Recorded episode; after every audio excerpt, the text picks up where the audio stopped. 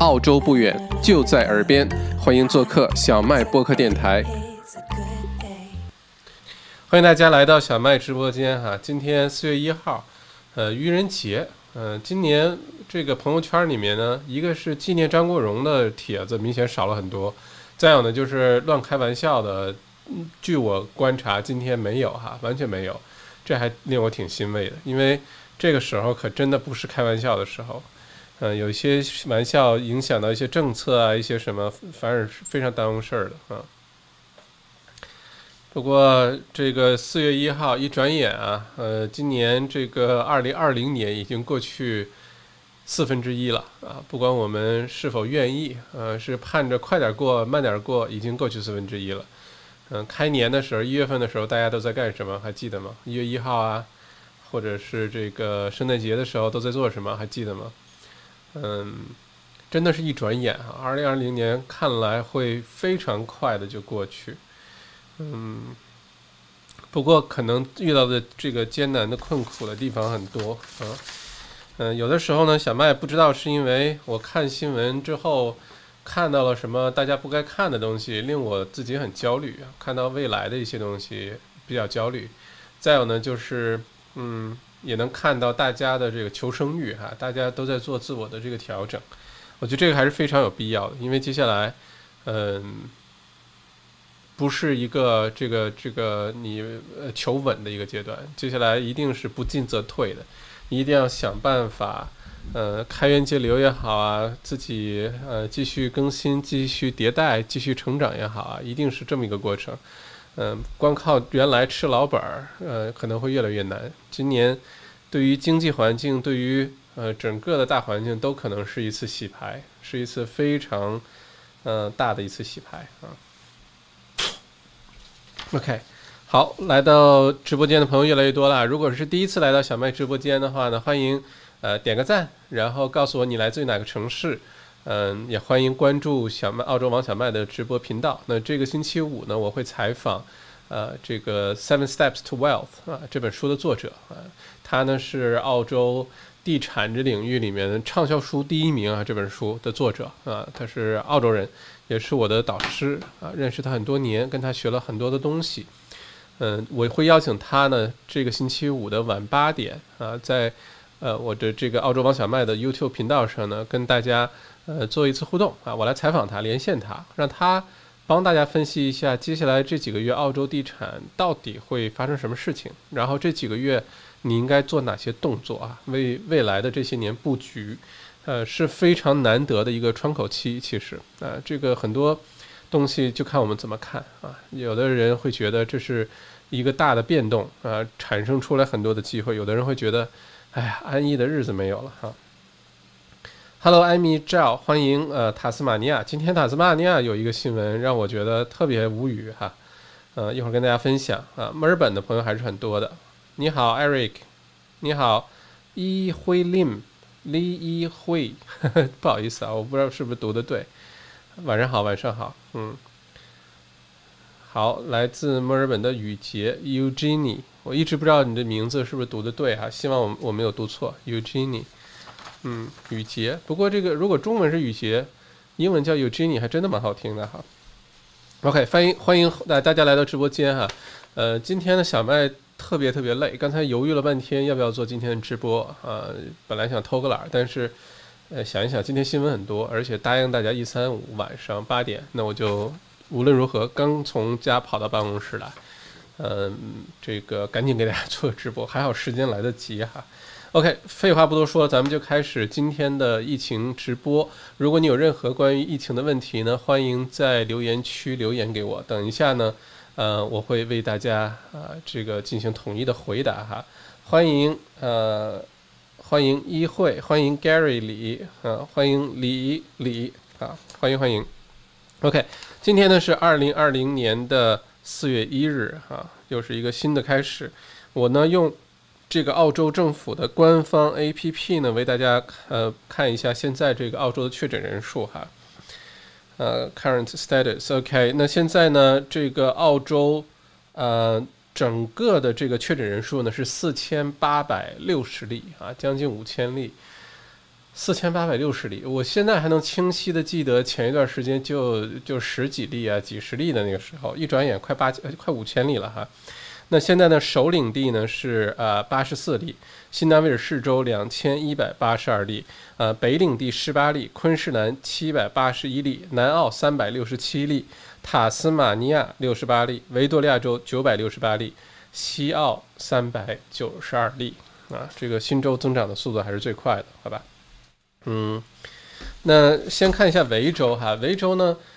这个新增了51例哈，现在总计900多例，其中呢32个人在住院啊，32人住院。这个数据说明什么问题呢？大部分确诊的人呢，这个也不是大部分哈，至少这个将近一半的确诊的人呢，都是在家自己休息隔离，并没有真的去医院哈。这个跟昨天直播的时候，小麦给大家讲我身边那个确诊的那个朋友的故事是一致的。就是如果你的症状比较轻微啊，是 mild symptoms， 然后呢，比如说年纪也没有很大，也没有什么其他的什么这个肺部的疾病啊、免疫的系统的疾病啊等等等等，那有可能就是让你在家自己隔离休息哈。那在新增的这51例当中呢，有32人在住院啊，另外就是有19人没有住院，有6名呢病例在这个 ICU 啊重症监护室。维州感染者呢，10%现在是医护人员啊，10%是医护人员，因为大部分的感染者就早期的都是有海外这个旅行背景的，刚从海外回来的，那10%是医护人员，这个挺令人担心的。嗯，昨天呢，6名 Box Hill 的医护人员被确认这个感染哈。维州州长呢，宣布将向医疗系统提供13亿澳元的资金支持，以将 ICU 病床扩容到4000张，从500个增加到4500个，以及为医护人员提供个人防护设备，也就是我们常说的 PPE 啊，包括口罩啊、护目镜啊、防护服这些东西。卫生部长呢表示，这是维州历史上此类投资当中最大的一次。嗯。希望接下来前线的医护人员啊，不管是医院允不允许也好，还是各个医院的各种自己的政策啊，相关的这个规定不太一样哈。真的希望能够引起重视。已经10%的传染者是医护人员了，因为我知道我们这个直播呢，很多前线的医生护士朋友们看，华人的医生护士朋友们看哈，因为会在微信里面给我留言。我一呢是真的是向这个战斗在前线的医护人员，所有的医护人员呢表示非常的尊重敬佩啊，真的是感谢。再有呢也是为他们捏把汗，因为每天都密集的接触很多这样的病人，把自己暴露在那样的环境当中呢，的确很令人担心。尤其又不像这个之前我们看的国内的新闻那么多的防护设备哈，这个医生护士啊戴几层口罩啊。然后各种护目镜啊，各种防护服啊，各种鞋套啊都齐全。澳洲这边大家会看到，这个除了一个口罩，可能其他东西也就没什么了啊。那个防护服也就是个一次性的围裙啊。那希望接下来能够得到重视。另外呢，我已经收到了很多医院前线的，就是他就是医院的护士、医院的医生，向小麦呢发出这个求助信息哈，他们特别缺这些物资。所以接下来呢，我们也应该可以一起努力，为他们看看能不能采购一些物资啊，捐给这些医院。我知道很多的微信群啊，包括还有个妈妈小组有联系过小麦，我心里非常感动啊。他们想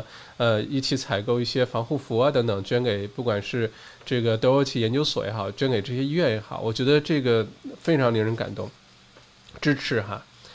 OK， 下一个新闻呢是，澳洲呢本周生效了一个新规定哈，限制一次性口罩、手套、防护服以及洗手液、酒精、纸巾的出口。这条新闻很重要哈，海关呢有权没收不正常出口的相关产品，并上缴至国家医疗储备。任何人违反该法律将被处以最高5年监禁。以高价出售医疗物资或是贩卖试剂盒等行为也可能入刑。这条新闻我觉得大家一定要引起重视哈。它强调的是2个事儿，第一个呢是不可以自己在这儿买了东西之后出口，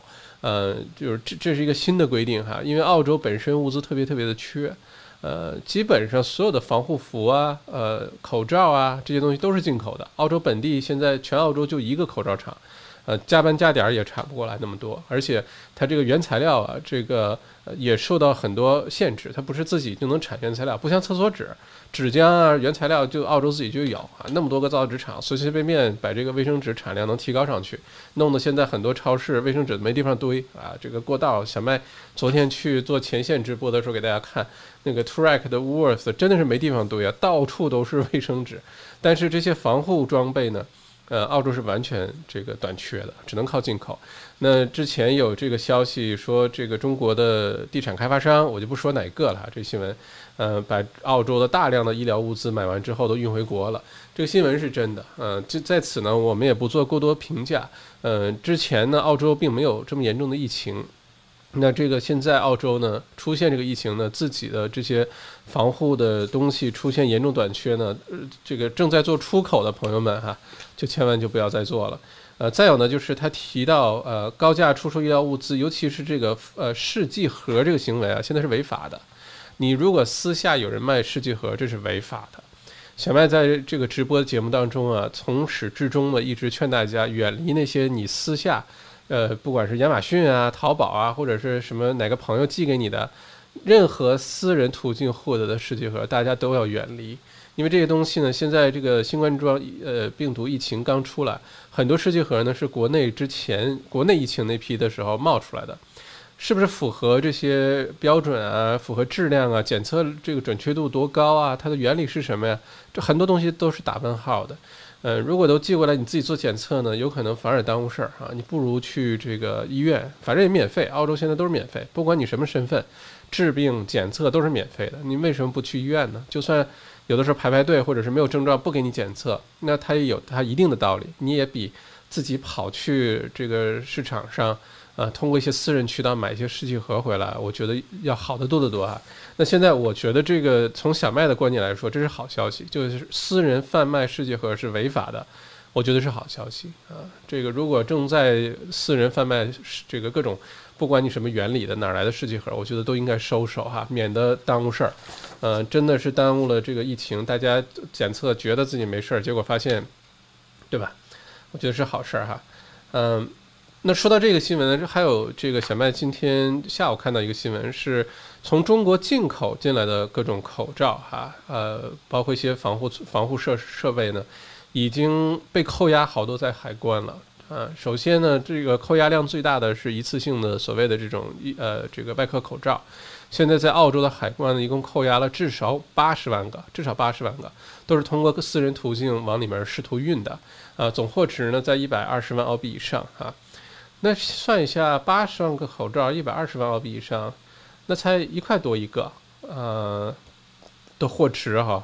不知道这个各个团在团购的时候多少钱一个。不过呢，80万个这样的口罩从中国进口的都已经被扣押在海关了，理由呢是，要么就不符合澳洲的标准，要不然呢就存在假货的问题啊，存在这个质量的隐患。再有呢，就是中国出口到这个荷兰的口罩，昨天直播当中我们有说到啊，60万个口罩因为质量不合格呢被退货。然后中国外交部呢说是对方佩戴的有问题啊，或者是这个试剂盒使用的有问题。我觉得反正公道自在人心吧，为什么退回来？口罩这东西又不是，对吧？还有就是马云向丹麦捐赠了50万个口罩。被丹麦政府给拒绝了，退回了。今天呢有一个视频，小麦看了之后呢，让我觉得特别的气愤。我是不太容易生气的一个人哈，特别不以物喜，不以己悲这么一个人。但今天看到那个呢，是一个短视频，还是美国的，是财政部的部长啊转发的 Twitter， 是在中国一个口罩工厂的一个工人，一个男性呢。在这个生产车间，那口罩都已经做完了，一次性的，然后他就拿它又擦鞋呀，又什么，又很开心的笑啊，还有他的工友把它都录下来哈，因为他们知道这些口罩做完之后，生产完之后是运到国外的，这样的话，就他们觉得这样做是光荣的，是有民族荣誉感的。我觉得这个简直就是，这脑子里面就是，进水银了，可能是，结果造成了一个很大的后果是什么呢？美国和欧洲现在宣布禁止中国的口罩啊，这个入口，不再去进口任何中国制造的这些口罩了。你说这个呢，对于现在前线特别需要防护设施的这些人，医护人员、病人也好，还是比如说海外的什么美国人民、欧洲人民也好，是一大损失。对于国内生产口罩的这些厂家来说，对于那些符合资质的、真的在生产这个优质口罩的那些厂家来说，也是个非常大的打击，对吧？因为你想，大家花了很大力气把这些生产线都建起来了，生产能力都提升上去了，因为这么一个视频，结果现在造成。美国、欧洲都拒绝进口中国的口罩。接下来，澳洲之前已经定了的口罩，我不知道哈，但是接下来很有可能澳洲也会这么做。所以，不管是官方还是这个私人的，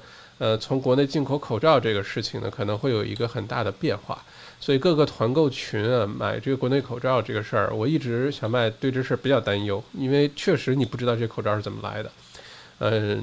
运力也是问题，就算这口罩真的能不能运进来是问题，运到了之后会不会和那80万口罩一起被扣押下来又是个问题，所以大家在预付款买这东西的时候一定要小心，一定要小心，好吧？嗯，对，这个是这个，还是再补充一句啊，世界盒大家就算了，自己也不要买，没有买卖就没有伤害啊。大家如果都不买呢，就没人做这生意了，因为私自做世界盒这事儿绝对是不对的，绝对是有问题的啊。如果他真的有好的试剂盒，可以申请个 TGA 认证，然后可以给这个澳洲，不管是卫生部也好啊，医疗体系，他这东西真好的话，他们肯定会有人愿意出钱买的啊，不需要你自己在市场上打广告去一个一个卖这东西。好，下一条新闻呢是澳洲的副的首席卫生官哈 Paul Kelly， 他表示。澳洲人呢不需要在公共场所戴口罩，因为这样会造成口罩浪费。大家注意听这个新闻哈，是首先这是官方新闻啊，对吧？来自于这个澳洲的副的首席卫生官，不建议澳洲在公共场所戴口罩，原因不是说戴口罩没有用，因为这样会造成口罩的浪费。我觉得这新闻大家解读的时候仔细回味一下。一方面我们的确理解口罩现在很短缺，像前两天小麦采访，Doherty 研究所，墨尔本大学 Doherty 研究所，这研究疫苗最前线的研究所居然都没有口罩，这可想而知啊，现在缺货缺的。所以如果大家都戴呢，全民都戴口罩，到处乱逛，出去买菜什么都戴口罩呢，这肯定是不够的，肯定是不够的。那前线的医护人员当需要的时候，就会是个大问题，好吧？因为它是个概率游戏，你戴着口罩去超市，你保护好自己，对吧？你不戴口罩中招，比如说1%的可能性。如果是医护人员在前线在急诊不戴口罩中招概率可能是60%、70%、80%，那是不可想象的。所以口罩的确需要优先留给这个前线人员。但如果大家自己家里已经有口罩哈，那并且我最近收到了很多朋友，从其他地方寄给我的，送过来给我的，就担心小麦出去做直播的时候没有口罩戴，非常感谢，非常感谢，如果家里有口罩呢，这个据我整理到的所有信息来看呢，还是要戴口罩，出门还是要戴口罩。不建议呢是这个官方不建议，一方面是很难买，另外一个呢就是确实要把这些口罩优先留给医护人员。所以它的潜台词是你就不要出门就对了，你就在家乖乖待着，你就不用浪费口罩了，对吧？但如果大家出门，尤其去人比较多的地方，超市啊、市场啊，公共交通现在应该好很多啊，没什么人了。但凡是你可能频繁的跟其他人会这个有近距离1米左右接触的，都应该戴口罩，好吧 ？OK， 好，下一个呢是还是这位卫生官呢是说，呼吁呢在澳洲，特别是65岁以上的老年人呢，尽快接种流感疫苗。他表示，在没有疫苗的情况下是无法击败新冠状病毒的。尽管全世界的科学家都在努力，但是可能需要18个月或更长的时间才能研发出新冠状病毒的疫苗。那为什么我给大家解读一下这个事儿？为什么这个一直推荐鼓励大家去打流感疫苗？小麦的直播好像从有流感疫苗这事儿开始，一直在告诉大家一定要去，一定要去，一定要去。尤其是家里有老人的，65岁以上是基本上就是推荐的是必打，每年都必打，甚至每年要打2次，因为每一次疫苗的有效期是6个月，对于身体的有效期。其他的人呢，不管你年轻力壮啊，你这个吃嘛嘛香啊，也要去打流感疫苗，好吧？并且呢，要在这个月4月份之内就要把这个流感疫苗打完。家里有孩子也要去打流感疫苗，好吧？因为纽约现在美国看一下美国的数据哈。美国现在是将近19万确诊，美国的重灾区在纽约。纽约为什么成为重灾区呢？我看了一篇报道，我觉得有道理，是美国现在是纽约是春天，春天的话呢，正好是纽约的花粉症季节啊。花粉症季节大家就打喷嚏啊，等等等等，这个就加大了这个的传播，对吧？如果大家很多人都打喷嚏，想象一下，现在如果澳洲是花粉症，大家又打喷嚏又咳嗽又眼睛痒又耳朵痒。那个对于这个防护是完全没有任何就防疫啊，完全没有任何帮助，只会让它很糟糕。那接下来呢，如果流感开始的话呢，很多流感的一些症状又跟新冠状病毒的症状有点像啊，比如说你很累啊，肌肉痛啊，嗓子痛啊，咳嗽啊，发烧啊等等。如果有这些问题呢，就很难分别出来是你是流感还是新冠状病毒，对吧？并且流感会让你的免疫系统也减弱。在这种情况下呢，很多人会因为不知道自己是流感了还是新冠状病毒呢，跑去做检测，反而让检测这个负担很重啊。在这个大流感季来之前，也就是这个月4月份啊，今天才1号，我们还有这个30天的时间，尽快到诊所去把这个家里人的流感疫苗都接种了，尽快去，好吧？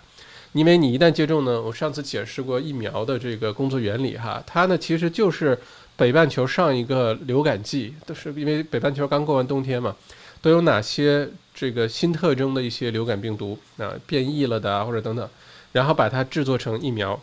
疫苗其实就是这个流感病毒，只是非常微量的。然后呢，它给你注射疫苗呢，让你身体呢认识一下，因为量很少哈。就我们初次见面啊，这个请多多关照啊，让身体的免疫系统啊、白细胞什么的先看一眼哦，原来有这么一个流感病毒的这个存在，然后它呢就会调集大量的白细胞呢把这个病毒杀掉，并且呢把这个细胞的模样啊、特征啊，把这个病毒的模样特征、记录下来。这样的话，等到5、6月份真的这个流感季开始的时候，这病毒很厉害的时候呢，大部分人已经有这个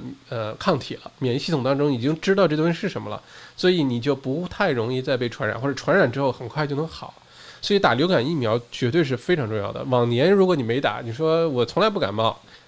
这个就通常说完这句话的人马上就感冒，你说我从来不生病不感冒，那今年呢你多加留意去打一下。一方面呢，流感疫苗特便宜，那很多企业啊，像大学什么都免费打。如果你自己去打呢，10块钱、15块钱打一针啊。上一次直播很多朋友也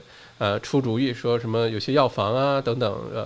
Chemist Warehouse、Priceline 网上都能预定啊，10几块钱、20块钱就搞定了。另外呢也再次回答一下大家，就是说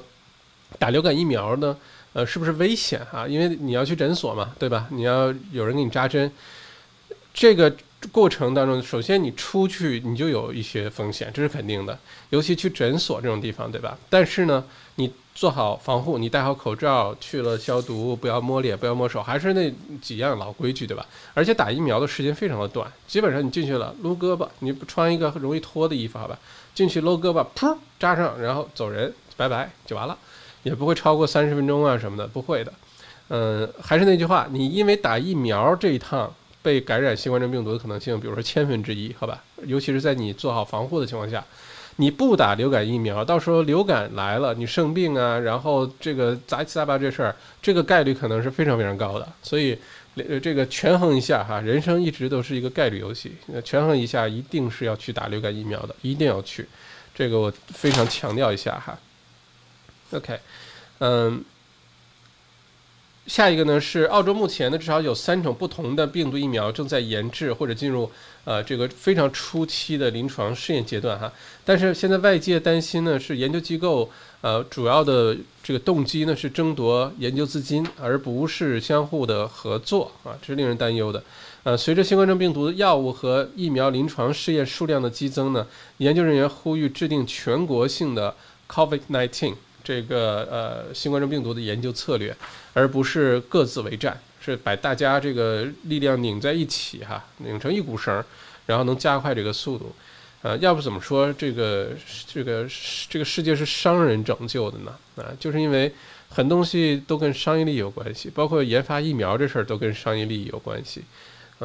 也希望有人能站出来把这些资源整合在一起哈，不然的话真的是几个研究所各自做各自的，很多是治疗这个资源浪费。因为小麦之前工作当中接触过很多澳洲的这些医药研发啊，这些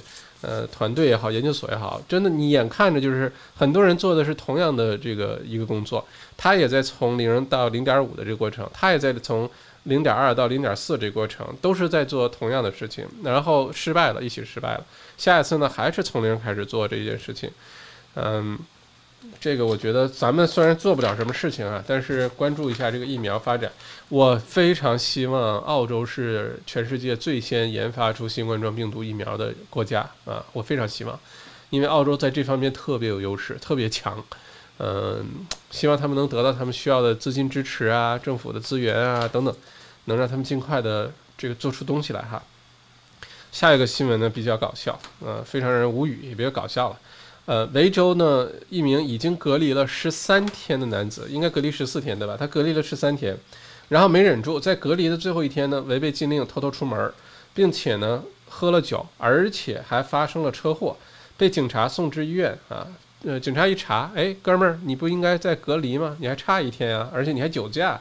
结果呢，他将以违背自我隔离临时法，还有危险驾驶等罪名一起被起诉。你说多，哎呀，被隔离13天，再多忍1天，对吧？都已经13天，而且还这个被酒驾抓的还住院了，还要被起诉。所以大家多注意啊，该隔离的一定要隔离，现在查得很严。基本上这2天澳洲都是军队和警察一起出动，就上门去这个随机的调查，看你有没有乖乖的在家里待着，还是偷偷跑出去了。真的是一男一女警察和一男一女的澳洲的这个军队的士兵啊，一起上门。所以如果需要隔离的一定要好好隔离哈。然后下一个新闻哈，新州呢是新增150例，现在2000多例哈，新增2例死亡病例，现在全澳洲死亡病例达到21例，其中呢1例呢是最早出现在人传人的那个养老院啊，这个养老院有可能接下来可能陆陆续续还会有一些确诊的病例出来，希望能得到有效的控制哈。这个呢也是这个养老院的第5例的死亡病例，养老院真的是一个高危地区哈。最近呢，如果大家没什么必要的话，真的就不要去养老院了，不要给他们添乱。因为有的时候我们自己不知道自己有没有这个携带这个病毒啊，去了之后很麻烦。现在很多去的都是医生，被确诊。新州警方和军方合作，对于进入澳大利亚入境人员进行强制性的酒店隔离安排，以及检查个人是否遵守自我隔离令。小麦最近开车会特意到什么皇冠赌场啊、洲际酒店啊、Ibis 啊去转一转，门口都是警察，就是警车，三四辆警车肯定是有的，然后几个警察在下面站着，其实就是第一呢，闲人勿进，再有呢就是被隔离这些人轻易是出不来的啊，都被管得很严格。因为澳洲之前呢，其实从数据上看，我觉得政府有一点做得很好，就是他很多决定是根据数据做的，不是拍脑门儿。或者是拉选票那种，看上去很漂亮，但其实没什么实际效果的那些做法。你比如说看数据哦，原来澳洲最早的时候80%的确诊病例都是输入型的，都是从海外回来的。那好，我封闭国境，对吧？封闭国境2月初的时候，大家记不记得澳洲总理第一次周6加班宣布一个重大新闻，就是临时签证的都不让回来了，只能是澳籍和 PR 回来。然后后来呢，也开始 PR 澳籍回来之后，还要给你强制性隔离。出于的原因就是这些大部分是在海外有了这个病毒带回的澳洲，虽然可能自己没有症状，但带回来了，然后在社区里到处一转，你去趟超市，去趟餐馆，去趟什么这个药房，哎，结果就把更多人传染了。所以这是在强制性隔离哈，不过接下来从海外回来澳洲的人也越来越少了，航班也越来越少了，相信这个会对于接下来澳洲疫情的减缓会有很大帮助。西澳的一个新闻哈，咱们好像今天这个朋友们也有从西澳来收听这个直播间的。那西澳呢，现在住院率呢仅2%，有54名患者住院，其中呢 ICU 有12人，仅次于新州。情况严重的人呢均来自于德国的邮轮 Artania 号。已有41名患者住进医院。目前该邮轮仍未离开 Fremantle， 要求留在澳洲水域再2周。邮轮今年是绝对的重灾区啊！这么多的这个豪华邮轮，小麦之前也去坐过这个豪华邮轮，从悉尼的那个悉尼港出发，然后呢去的 New Caledonia， 一共去10天还是11天，在海上航行。然后呢，那船呢特别豪华，什么赌场啊，什么免税店啊，酒吧呀，音乐厅啊，餐厅啊。图书馆啊，应有尽有。你在这船上就特开心，又能上网，但特别贵，所以反而你会习惯是没有上网的日子啊，或者是特别限制上网的日子。吃就特别好吃，然后是一个放假的，真的是不错的一个放假的一个好机会。而且现在这个船呢，又做得特别稳。像我上次坐那个船，它是泰坦尼克号的3倍那么大。然后就各种有趣的数据哈，在船上还能看各种喜剧表演啊，看电影啊什么的，能看东西特别多。有一场世界杯的哪个澳洲跟当时是哪个国家的那个世界杯的小组赛，我还是在那船上看的。非常愉快的旅途。但是现在今年呢，可能会对整个世界邮轮的这个旅游业啊，绝对是致命打击，绝对是致命打击。接下来很多人可能好长一段时间不敢去坐这邮轮，或者，尤其是年纪大的人哈，可能就不敢去坐了，因为这次疫情重灾区大部分都跟这些邮轮有关系，要不然这邮轮就没什么事儿，只要这邮轮上有一个，那基本上已经注定这邮轮上有几百个啊。OK， 然后呢，下一个新闻呢是来自于澳洲航空公司 Qantas， 阿德雷德机场呢。这个增加了5名行李处理员确诊啊，其中有2名家属也确诊，加上昨天有6名行李处理员确诊，总计13名。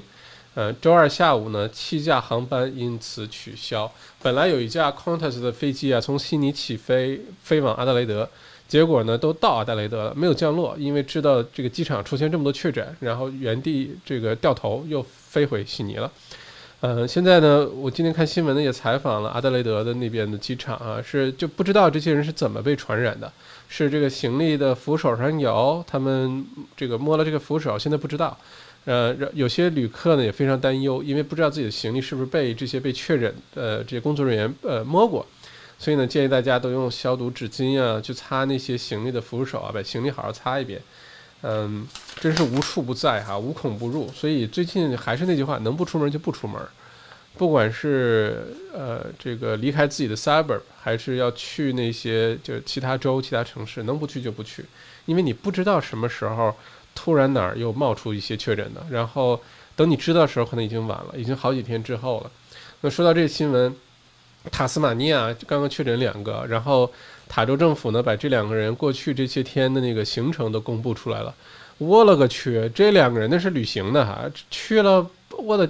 反正把塔州那个美好的、有名的地方全走了个遍，从酒庄到景区到餐厅全走了个遍。哎呀，这个接下来因为这2个人到处乱逛、到处旅行，在塔州会不会增加这个确诊病例是很有可能的。他们也不是无心的，他们并不知道自己在塔州的时候已经被这个已经携带病毒了啊，是后来被确诊的。但是，令人担忧。这是为什么现在不让乱逛？包括刚才的新闻还在说澳洲呢现在要限制 backpacker， 不管你从世界各地哪儿来的，不管你从哪个城市来的 backpacker， 要求你们不要乱逛啊。现在不是振兴澳洲旅游业的时候，尤其 backpacker， 说实话。Backpacker 又不像我们中国游客，对吧？一个中国游客按照数据来说，一个游客在澳洲的这个旅游时候的消费啊，相当于后面多少10几个国家加起来，还没有中国一个国家在这消费高啊。人均消费在这旅游好像花多少钱？花7万多块钱澳币，我忘了这数据，有可能这数据也旧了。但 Backpacker 本来也不花什么钱啊，就真的不要到处乱跑了啊。OK， 下一个新闻是在医务人员极为短缺的情况下呢，墨尔本大学医学院的1389名学生中，有1388名学生报名自愿加入医疗队伍，另外一个人没有报名哈，这个令人非常的震惊。后来呢，发现没有报名这个人是因为他没有看到这封电子邮件哈，否则的话，墨尔本大学医学院的所有的这1389名学生。加入了这个志愿者团队哈，非常感动，嗯，非常感动。莫奈士大学呢也有2000名医学生报名参加这个志愿者哈，一方面呢真的是非常感动啊，他们还都是学生，另外一方面呢，我是觉得希望他们能够保护好自己啊，因为医学院的学生啊很难的，考进去就很难，都是这个人中龙凤啊，进医学院，再有呢就是学习当中很艰苦，你发现。我之前做这个地产投资，接触过很多的这些客户哈，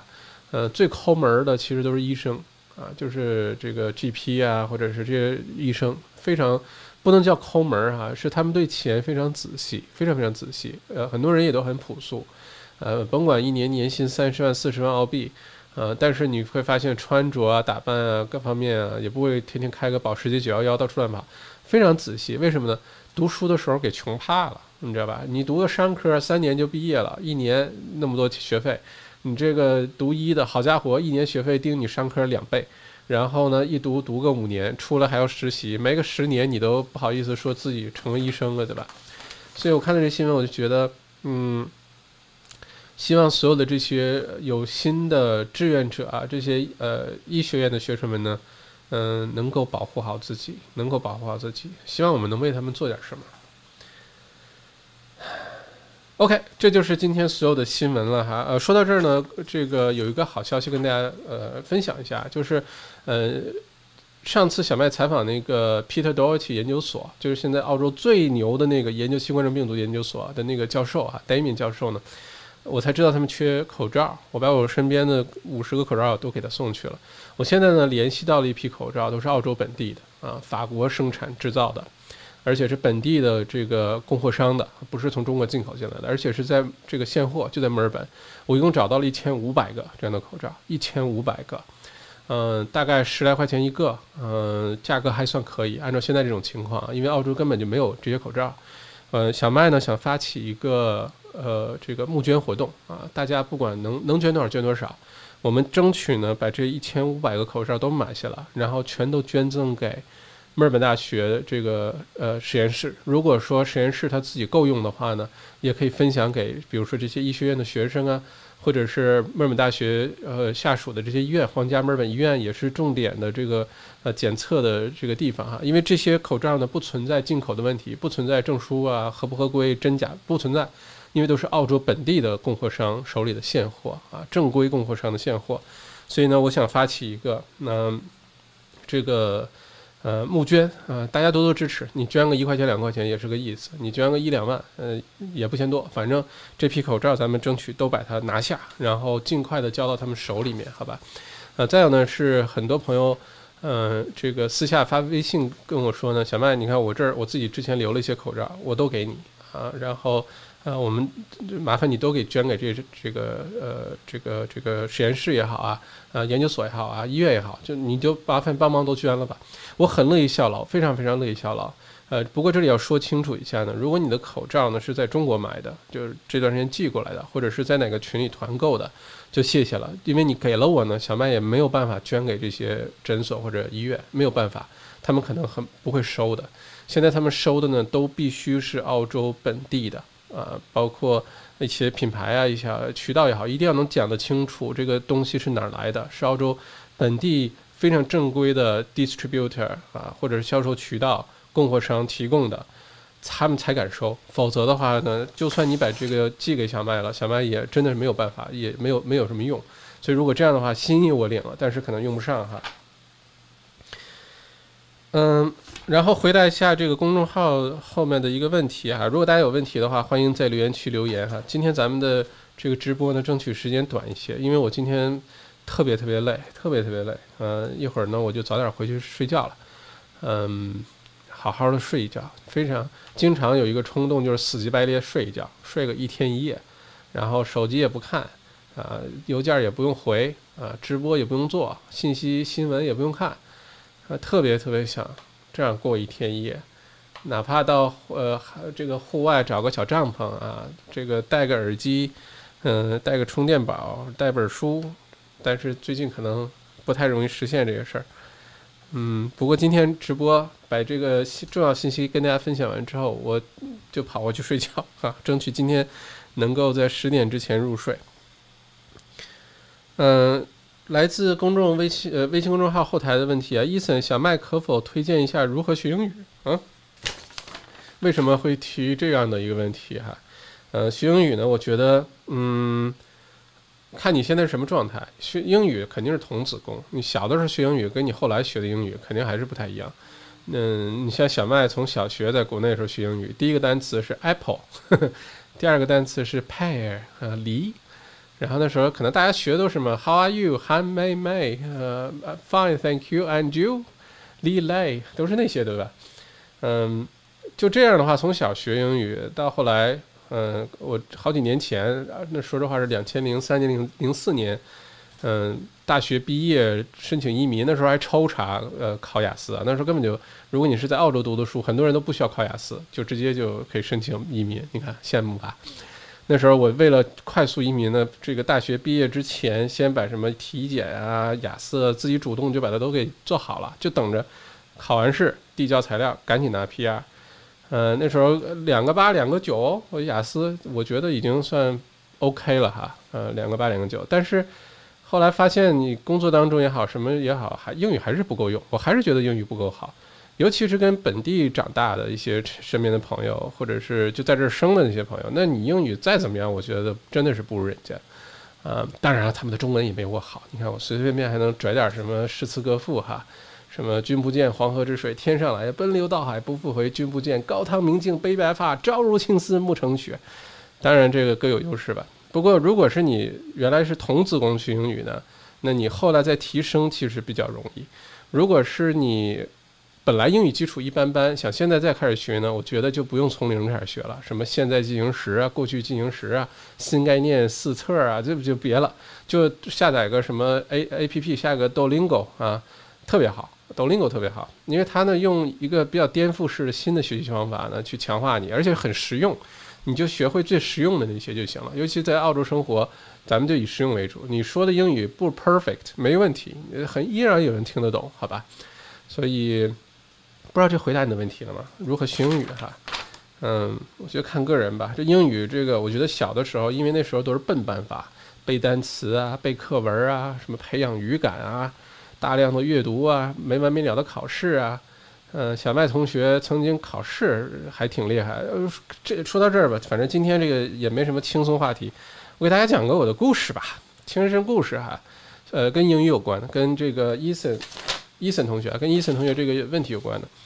我原来呢在国内学英语的时候，我觉得自己特别牛，特别牛啊！我在我们这个初中也好，高中也好，这个英语学的还不错啊。上初中的时候。新概念那时候学新概念4册，初中的时候好像就学完2册了吧。然后在初中的时候就考大学4级了，然后到高中的时候呢，把新概念就学完了。学完之后还去考了大学6级啊，临毕业的那一年呢，还去考了全国英语奥林匹克竞赛啊，还获奖了。那个上大学能加分。我当时就觉得我这英语，你看哥们儿牛吧！我在高中办英语角，刚开始是同学们来参加英语角，课后的啊，完全自发主持的。后来连这个英语系的老师，还有其他学校老师都来参加我办的英语角啊。那时候就觉得自己特别牛。结果呢，刚到了澳洲啊，那哥们儿可是获过奖的人。到了澳洲，下了飞机去买麦当劳，买不懂，听不懂他说什么。他问我是要 burger 还是要一个 meal， 他要我问大中小，就真的是听不懂啊！我觉得那个自尊心的那个被打击，然后呢，在家翻开那个每个区不是有那个免费报纸嘛，然后翻开了找工作，然后看，我不跟大家上次讲个这个特别大的笑话嘛，我看哎 bookkeeper 这个工作容易啊，这一定是在图书馆工作看书啊，这个太好了，这个工作。这个 keep the book 对吧？bookkeeper 这工作我一定能找。后来发现其实是记账的哈，是个会计的工作。然后有些工作呢，看了之后觉得我肯定能胜任，打电话过去。打电话对于学英语当中其实非常难的。然后呢，说了半天也说不明白，对方问我你什么时候有时间啊？这个那个的，真的是听不懂。语速快点儿，尤其那时候原来在国内学都是美式英语，那口音都是那样的，对吧？然后现在到了澳洲，口音是这样的。结果刚开始到澳洲那前3个月那才痛苦呢，自尊心被打击不行了。最后呢，对方直接用中文说，他说你这英文太烂了，好好学英文再打电话过来找工作吧。哎呀，把我给打击的啊！不过呢，我的感受就是，如果你本来基础还可以，只是比如说听力啊、口语啊一些东西呢，进步起来比较快啊，你下功夫比较快，再快呢，可能也很难跟真的土生土长的这些朋友们比啊。这英语，越小来的这些朋友们的英语真的是好，你只有羡慕啊。当然，我身边也有很多是后来读初中、读高中来的一些朋友，英语也相当好，我觉得比小麦好很多哈。不过这个都是多年的积累，语言这东西，如果你是从现在开始想去学个语言呢，你就 Duolingo 就弯道超车吧，因为它的学习方法都是比较颠覆的，这个不用那么笨方法，积累好多年你才开始学英语，好吧？OK， 那基本上这个问题，我现在开始回答一下这个群众们在留言区的各种问题啊。每次这直播咱们越来越热闹，争取都控制在1个小时左右。有来自墨尔本的，来自悉尼的，来自布里斯班的。奶粉有限制出口吗？奶粉我之前看过一个新闻是限制出口的啊，限制出口的。并且呢，我知道很多代购朋友哈，这个卖奶粉也是重要的一个收入来源。但是我一直认为，把澳洲的奶粉到超市货架上扫掉，然后都往外这个高价往外运、往外卖，我一直觉得这事儿是错的啊。这个我说这句话，这个视频肯定会有人拍砖的，肯定是会点差评的。肯定会找其他理由跑出来留言骂小麦的，一定会有的，因为触及到别人利益了嘛。但是我觉得这观点我还是要表达啊，你代购别的东西，我觉得什么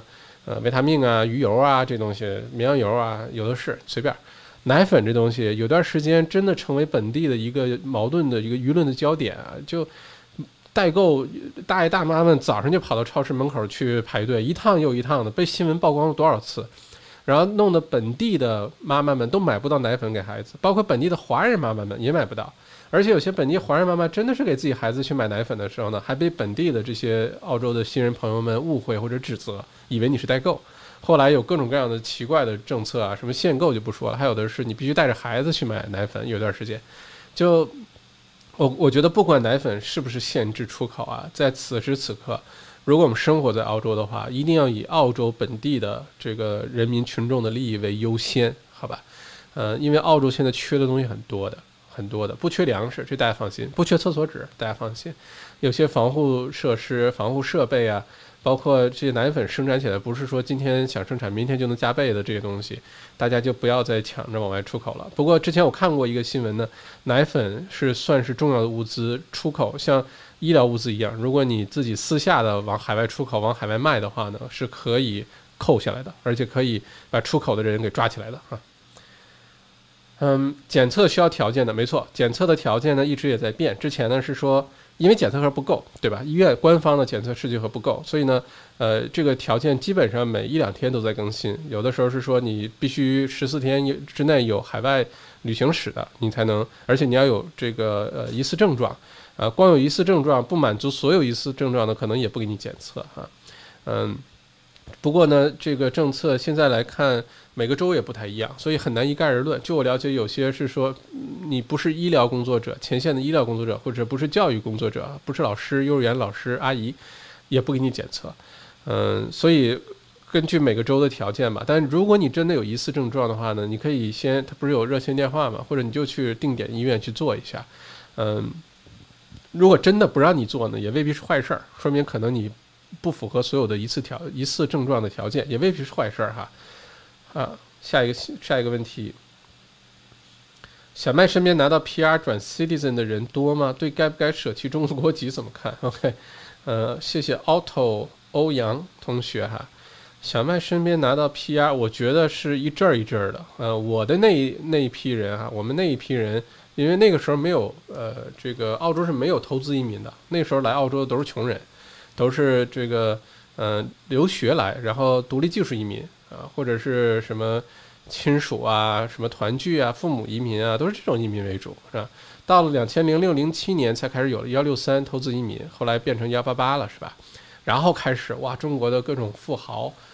各种就是后来来的中国移民啊，都是有钱人啊，你看来买房买车就能看得出来。我们那一代人呢，很多人大部分人都留下来了啊，我感觉70%的人读完书都留下来了。留下来之后呢，几年之内就不少人都回国了，回国去发展，有的是回去接班了，有的呢是回国可能有些好的机会，有些是在这儿混不下去了，反正各种情况都有吧。然后回去之后呢 PR 被取消的有不少，因为你没有在澳洲待够时间，每5年不够2年的话呢，你这个5年的 PR 呢，这个签证就变成1年一续了，好吧。有不少这样的情况的。后来我观察呢，随着这个政局的一些变化，随着这个世界上各个国家之间关系的变化呢，很多人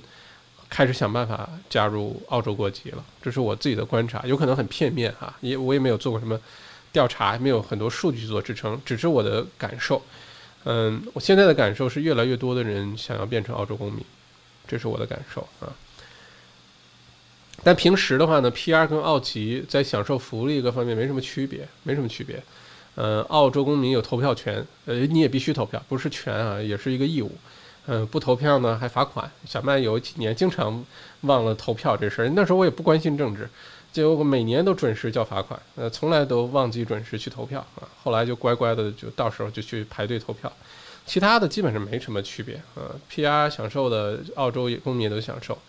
就看你是什么原因想要那个吧。小麦是很多年前，10几年前就已经这个加入澳洲国籍了哈。我心依然是中国心啊。关于流感疫苗，流感病毒是怎么样传播的？不出门是否也会被传染？谢谢这个问题啊。这个流感疫苗，流感这东西啊，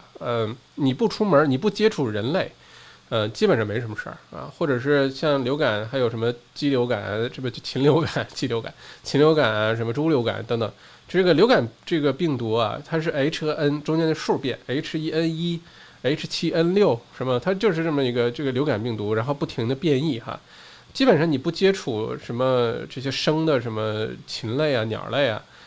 或者是你不接触这个很多的陌生人、啊，基本没有事儿。小麦之前很认真的有几次大的澳洲流感季哈，就非常严重流感季，小麦有观察过。我那时候都不感冒啊，不是说我自己身体多好，那时候我也懒着去打疫苗，赶上就打，不赶上就算了。我发现对我来说最重要的一个就是我平时接触的人少啊，一般你比如说上下班出门都开车，就不去挤公交，而且你每次见到的人呢都是那么几个，就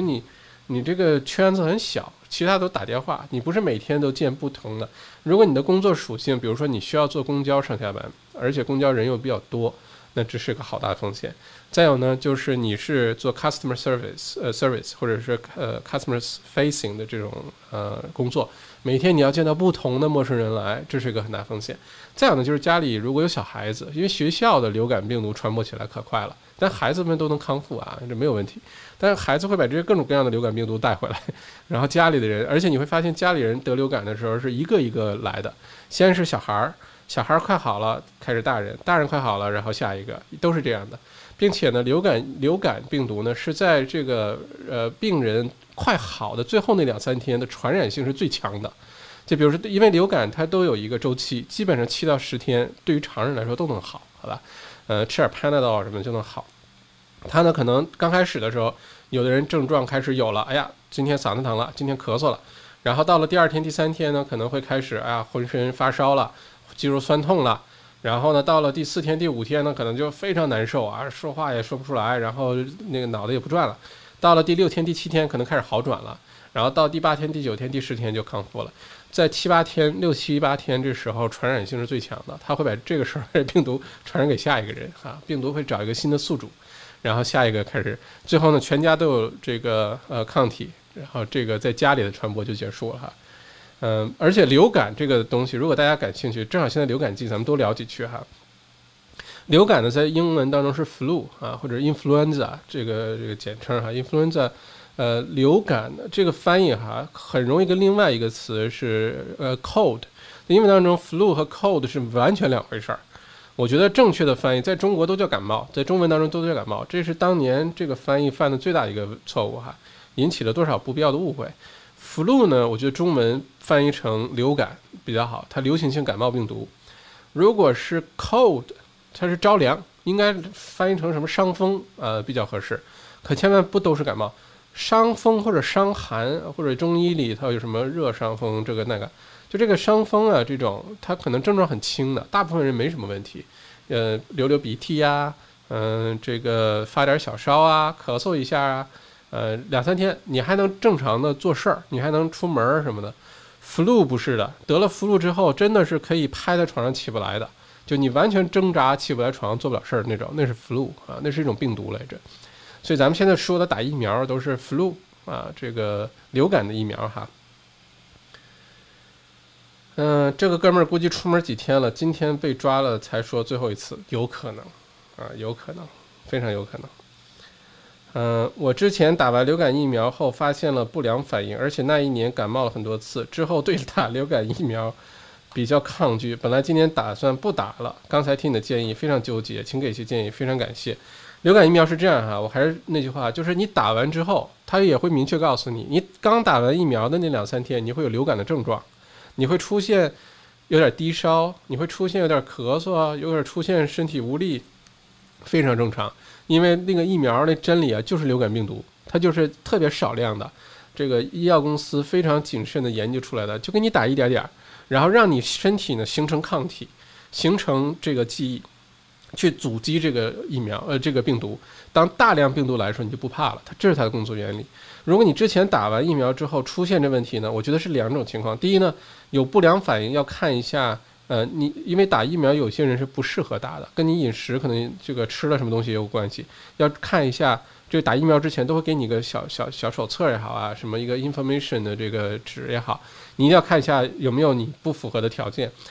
再有你刚打完之后一定会有不良反应，大部分人哈，有些人打完之后啥事儿没有，就是那抵抗力倍儿强，直接就把那个病毒给，好了，记住了，知道了，去吧，滚蛋吧，就把它给干死了。然后你身体什么症状也没有，但是你已经有抗体了，这是有可能的哈，大部分人都是这样，其实，但是你那一年还是感冒了很多次呢，我觉得，你可能这个健康状态比较低啊，你的免疫系统比较差。跟你平时的生活方式啊、饮食啊、睡眠啊等等都很大关系。这个的解决的好办法呢是，欢迎参加28天小麦健康瘦身训练营。突然之间插播了一个广告，有没有觉得很生硬啊？就是这样突如其来啊。欢迎已经入营的30-40位朋友哈，咱们这周日是校长训话，下周一就开始，便宜到没朋友。而且你真的实现目标了，你证明给我看，你真的瘦了5公斤、8公斤。你训练营之前拍张照，训练营之后拍张照，我把钱都退给你，我不要你的钱，就当是我这课是送给你的。只要你健康了，你瘦了，你的生活方式改变了，你的免疫系统提高了，你对健康认知提高了，我比什么都开心，好吧？一天2块钱也不能让我发家致富，对吧？但是呢，有点小代价，大家会对这事比较认真一些哈。我还是强烈的建议你去打流感疫苗的，非常建议，也不是我建议的，这个澳洲医疗体系都这个各个什么这个卫生官那个卫生官都建议哈。好，强烈支持，响应募捐，捐款捐物，支持支持，好，非常感谢。我今天晚上发起一个，想一个什么好办法，要不然就还用之前我发起募捐给中国那个采购那个。口罩啊，防护服的那个叫 GoFundMe， 那还挺好用的，大家也比较透明，你只要捐款，下面都写出来啊，这个非常透明。或者还像公布一个账号，每天公布大家，反正怎么方便怎么来吧。还是那句话，大家群策群力啊，这个根据自己的情况，多多少少都行。你真的捐1块钱，我都非常感激，非常非常感激。每多一个口罩呢，前线的人就多安全一些，Lily 罗，我自己是护士，非常愿意出一份力，非常感谢啊！我最近有新州的医院的护士，有维州的医院的护士，有公立医院的，有私立医院的，很多的护士、医生朋友给我发信息。哎呀，每次收到各位的信息，我心里都不是滋味，就是都是求助信息，都说我们没有防护设备，没有任何的这些东西。医院呢对收这东西的要求又比较严格。我每次说到这个，我都觉得挺那个的，哪怕有的时候我真的看看，哪怕一盒口罩，我都想马上给它寄过去。因为我知道在前线啊，你每一天缺这东西，代价非常大。像今天我有的时候会看其他国家的疫情新闻啊，因为你光看澳洲的话，你很担忧，然后你看了其他国家，你就觉得澳洲太享福了，没事儿。你像澳洲现在4800多个确诊，然后呢死亡是21，对吧？死亡率呢极低，其实是极低，这当然是家里有损失的呢。这句话听上去有点刺耳哈，有点听上去太没人情味儿。但是我们就看数据的话呢，澳洲的这个确诊比例还有呢这个死亡率呢是在世界范围内非常低。现在最惨的是美国啊，之前是意大利，对吧？意大利也很惨，但美国特别惨。美国现在确诊的就20万人，死亡的人数也越来越增加。而且呢，今天特朗普呢本来还说美国啊，我们4月啊 Easter holiday will be fine， 就还4月10号就准备复工啊，恢复正常。结果现在不可能。美国现在来说，接下来几周呢会出现大爆发。预计呢，美国会有20到24万人会是这个死掉啊，不是说确诊啊，是死掉，因为这场病毒。而且美国现在的这个很多的医院的口罩能用到下周末之前就彻底没有了。所以我们能做点什么，好吧？麦校长，你的直播音频有上传到喜马拉雅上吗？想把你的音频分享给国内的家人，让他们对澳洲现在这个情况有个正确的认识。谢谢 Maggie 哈，我之前呢有上传到喜马拉雅，我在喜马拉雅和蜻蜓上都有自己的那个频道，很多年了，上面有大概10几万的这个点播，包括什么小麦在美国游学的日子啊，小麦谈地产啊等等，那都有。但是关于疫情呢，我不知道为什么上传上去呢，经常审批不通过。我也知道最近国内审批各种这内容都很严格。然后呢，反而耽误信息的传递效率，所以呢，后来我就转战了，就没有再上传任何的这些音频呢到喜马拉雅或者蜻蜓 FM。我是把所有的每一次的咱们这个更新呢，都是由 Kathy 同学，就是我的这个同事呢，帮忙采集下来呢，上传到了2个平台，第一个是 Spotify， 就是绿颜色听音乐的那个哈 ，Spotify 免费使用的，中间可能插播点小广告什么的。再有呢就是苹果的 Apple Podcast。Apple Podcast 使用体验非常好啊！你这2个我都有，这个叫小麦播客电台，播是播放的播，你去上面搜小麦播客电台也行，搜澳洲王小麦也行，都能搜到我。然后你就订阅这个呢，应该 Spotify 我不知道国内能不能，据说国内能放，但是很多国内的人没有 Facebook 什么 Google 账号去注册，苹果那应该是可以的，好吧 ？Apple Podcast， 而且不光苹果手机，什么安卓系统手机啊都可以下载那个，也免费用。所有的音频都在上面，大家可以像听广播一样就把这事儿给听了哈。小麦辛苦了啊，为人民服务啊。现在宅在家确实想学点什么，校长有什么推荐吗？我觉得特别重要。我有的时候看完很多新闻的时候非常焦虑，非常非常焦虑。就我会尽量让自己平静，让自己非常理性客观的。做一个乐观派哈，看待现在身边发生的事情，而且，这个很多是相对的。你看看世界，再看看这儿 ，OK 的。但是呢，我特别担心。其实我发自内心的说哈，我不担心澳洲疫情，我真的一点都不担心，因为澳洲现在做的所有的措施做得非常好，都是就是多余的，就做了特别多的。你真的不担心这澳洲会出现那么大的问题？嗯。缺点物资啊什么的，我们都可以想办法啊。缺点什么都想办法。最重要的很多的这个最基础的生活物资，厕所纸啊，这个吃的东西、食品啊，水啊、住啊这些东西都，澳洲肯定是没问题的，不会出现大规模人道主义灾难。非常让我焦虑的是澳洲接下来的经济，非常焦虑啊！我不知道是不是我看到了不该看到的东西，还是我对未来可能有点过于焦虑了。我希望我过于焦虑了。但澳洲呢，接下来可能失业人口会高达200万人，失业率呢会达到15%到20%啊，因为它不是说所有人口200万人失业，那你除以2500万不是，你要除以的是那个可工作的人口，小孩也不能算吧，退休老年人不能算吧，在家带孩子不能算吧，很多是不能算的。如果这样的算的话呢，失业率爆高的话，接下来。大量的生意啊，大量的东西都会有问题啊。那政府现在各种举措哈，非常值得这个点赞。但是你要知道，很多时候这个政府的能力也是有限的，没有人是万能的，对吧？能解决所有问题。我觉得接下来这段时间，你能做就2件事情，而且必须提前做。你要赶在前面做，不要等到后面去做，后面就来不及了。一个呢，就是你要想尽办法增强你的求生欲。不管是转型也好，你找新的机会也好，怎么样好，要努力的去这个创造收入哈。像我这两天看朋友圈很多，Melbourne City Council 啊，墨尔本市中心的政府呢推出个计划特好，就是说你能证明你可以在做个网站改成这个电子商务，原来传统行业改成电子商务，或者在网上做传播、做推广，或者你做培训、做学习啊，这个员工一起去学，你也去学，或者是你改建一下，你把这个改建成可以做这个接下来生意模式可以改建，改个车呀，改个场地呀，买点什么。电脑啊，照相机设备啊，你提出申请，只要你的 ABN number 的就在墨尔本的那个 City Council 附近的几个区哈，你就都可以申请这个。能不能申请到看人品，但是呢，这事儿挺有意思。这事儿一出来，上次小麦直播不是说了吗？小麦在琢磨着，我不是说我要如何变成申请者，我要如何变成申请的人需要的那个人，对吧？就提供内容。我觉得接下来呢，第二件事，除了提高自己的这个求生欲啊，你就想办法赚钱。第二个部分就是想办法提高自己，一定要想办法提高自己。现在不是一个安逸的时候啊，不能求稳，真的不能求稳。现在绝对是逆水行舟，不进则退。请你看着我的眼睛，听我说这句话哈。现在是逆水行舟，不进则退。你必须要努力的提高自己，改变自己。不管你乐不乐意，不管这个过程舒不舒服，一定要去做。你只要不努力的去改变自己，接下来很快会被淘汰。这个只是个加速的过程。所以接下来学点什么，我觉得小麦正在做的一个课程，本来去年就想做，今年正好借这机会做出来吧，叫做这个内容创业训练营。小麦跟大家好好从几个层面啊分析一下，如何你给自己定位，找到你的内容创业的领域，如何做 YouTube 做视频，如何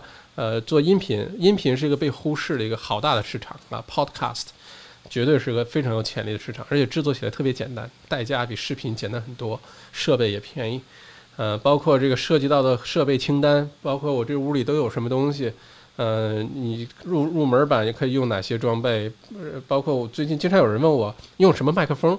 我觉得挺有意思的。大家都在想做内容哈，再有呢就是如何写文章，如何用文字的力量写销售信也好，写这个公众号也好，怎么写个10万加的公众号还不用标题党，好吧？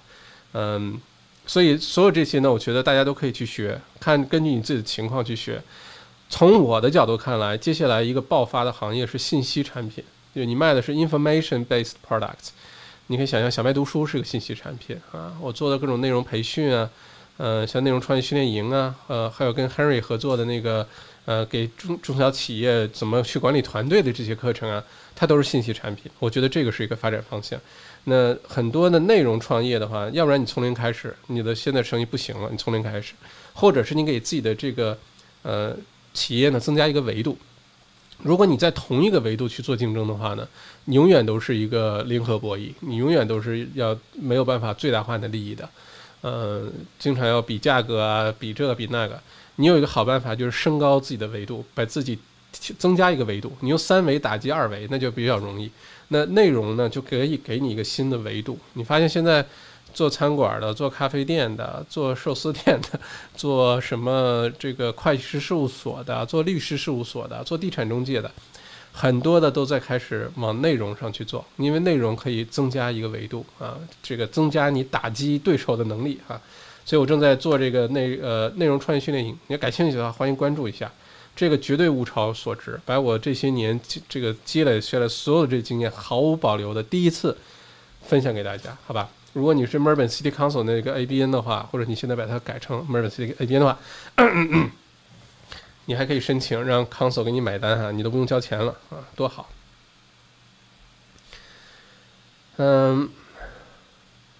怎么捐 ？OK， 我回头发起一个募捐吧，非常透明，大家就可以捐，然后。到时候多少个口罩，送去了，什么时候送去了，拍个照。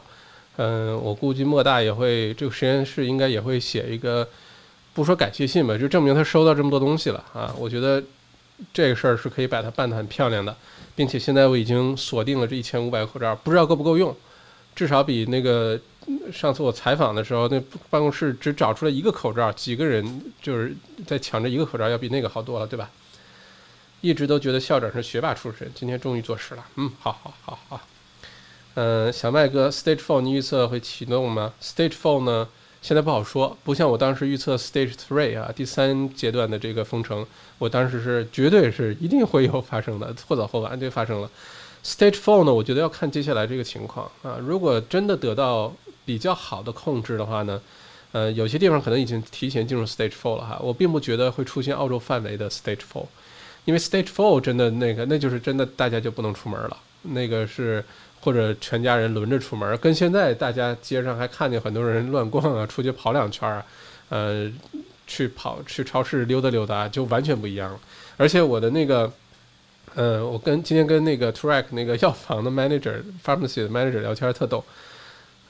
他跟我说呢，说他们现在必须要严格限制，就是客人进来到底要干嘛的，就很难区分啊。他说因为很多人在家真的是太闲得慌了，太没事了。出来闲逛的又怕警察抓着罚款1600多块钱，然后就都跑去药房，他不买药，他也不买什么他需要的物资，他挨个产品去看，什么香水他也看一看，什么木薯他也看一看，什么就挨个他也不买，他就是想找个理由出来透透气啊。这能理解啊，因为今天我看了一个新闻说，接下来很多的这个心理健康是个关注点，尤其是很多自己住的人，原来正常上下班还能接触到很多人类啊，面对面的接触人类，现在很多在家隔离呢，一个人住，天天在家工作呢，就经常好几天见不到一个活的人类，都是通过屏幕看到的，然后有的时候心理上就会有一些影响啊，觉得很孤独啊等等。然后这个心理咨询热线，有一些澳洲的心理咨询热线特别简单，就是免费打电话过去聊天了啊，聊5块钱的，聊10块钱的，还不收钱。所以他们这个热线呢，现在就200%、300%的这个业务量增加，因为很多人真的就想找个人说几句话，所以值得理解啊，大家要关注心理健康哈。我觉得如果大家都做得好的话 ，Stage 4就算来也可能比较往后，也会比较往后，因为 Stage 4对经济的打击，对于大家的心理健康，它引起好多问题，能不进入 Stage 4的话，我不觉得政府会轻易进入的话，但如果疫情继续失控的话，那是无疑的，因为澳洲做这种决定一定是把这个疫情控制放在第一位的，其他东西都是往后考虑哈。都一样，谁第一次在澳洲买麦当劳都是手舞足蹈能搞定，哈哈，是啊，第一次太丢人了，在 Box Hill 火车站的那个麦当劳太丢人了啊，太丢人了，现在想想，唉 ，OK。请问你刚才学英语的 APP 怎么拼写？Duolingo 啊，谢谢 Kate 懂啊，之前我有推荐过这个啊，特别好用，中文版、英文版好像是免费的。它的背后的这个教学方法是非常厉害的，非常厉害的啊，有强大的科学依据支持的。它可以把这个学习外语的时间大大的缩短，大大的缩短。如果你想学外语可以用它，我呢下载一个用它学日语啊，因为有的时候我特别喜欢日本美食啊、文化呀。特别喜欢日本，但是去日本呢，日语就会那几句，然后想多学几句哈，然后就会用 Duolingo 学日语，很好的一个软件APP， 强烈推荐大家用哈。在国内买了抗体检测盒以防万一，如果真的是非常正规的渠道，准确率99%，现在能不能达到99%不知道哈，我觉得。你要是有这检测盒呢，可能心理安慰的作用更大一些啊，就像这个现代医学的座右铭一样，偶尔治愈，但时常安慰。是不是检测了有帮助不知道，但是呢，如果它能给你带来心理安慰 ，it's OK， 只要不是到处贩卖就可以了哈。请问小麦被扣押的口罩有说最终如何处理吗？还能拿得到吗？等着口罩来了出门呢，我觉得呢一时半会儿都不会有结果的啊，因为现在。如果你是澳洲海关哈，如果这些口罩很多存在评级的问题、证书申报的问题，我上次就说了，很多所谓的 CE 证书特别容易搞 ，CE 证书这张纸特别容易搞，就是一个新的。我现在跑去国内建个厂，跑关系也能弄个 CE 证书出来，所以这东西澳洲是不认的。那在这种时候，作为澳洲海关，它是这个宁可错杀1000也不会放过一个的。因为它放进了一个假口罩，放进了一个质量有问题的口罩，对于澳洲来说都是很大问题。本来就缺了的意思是什么呢？有一个就要一个萝卜就要一个坑，一个口罩就要派上用场。那如果这东西不符合质量标准的，那就很大的问题。如果一旦是有口罩，你买的口罩已经被扣押了。我觉得短时间内，除非你能想尽办法证明这口罩所有的资质、生产厂家、途径啊、真伪各方面都能明确的证实，那还有可能。否则的话，你可能要想想别的办法。澳洲那时有投资移民的，那是有127类，127类别。哦，我这还真不知道哎，我家就是90年代申请127来的。你看看咱们群里面，咱们这个直播间里面的隐形土豪出现了哈。127我真的没听说过，因为我不是做移民中介的哈。不过这次学习了，这我第一次听说，非常感谢 Gary。127。163 188，这有什么关系呢？有点意思哈。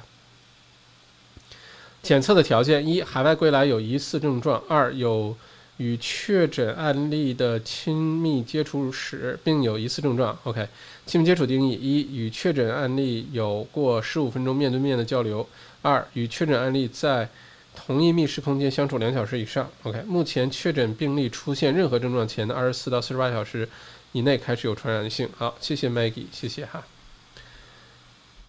我之前参加训练营了，受益匪浅，强烈推荐。谢谢 Lily 啊，谢谢谢谢。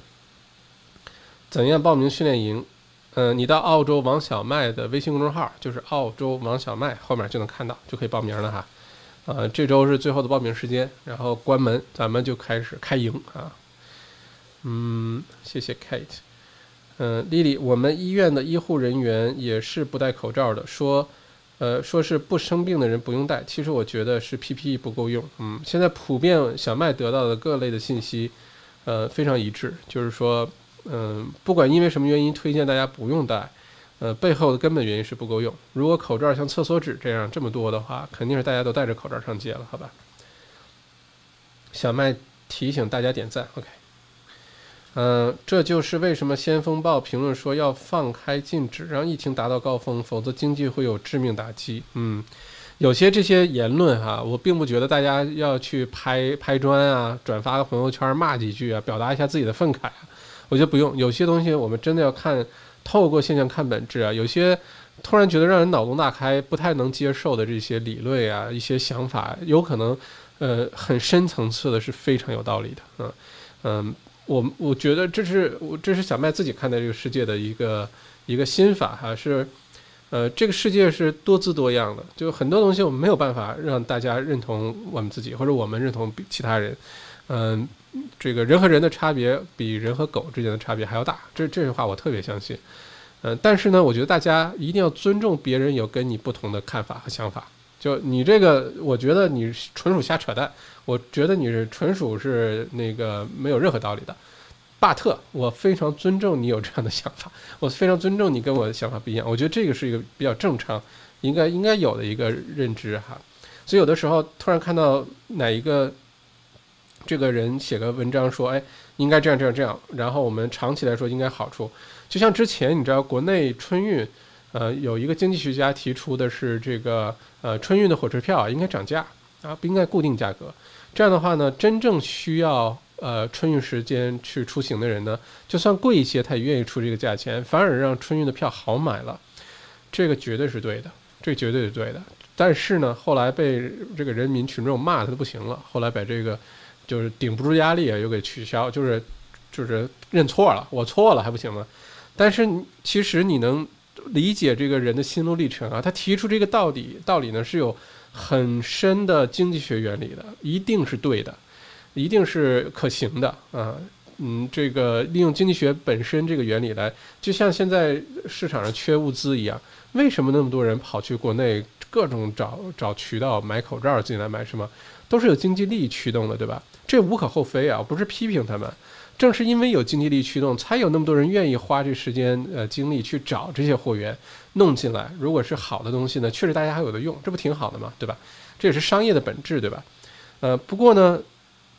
当舆论大部分人的这个舆论认知达不到这个程度的时候，去淹没，用口水淹没它的时候，最后这个人只能选择咬牙切齿，忍气吞声的道歉，我错了还不行吗？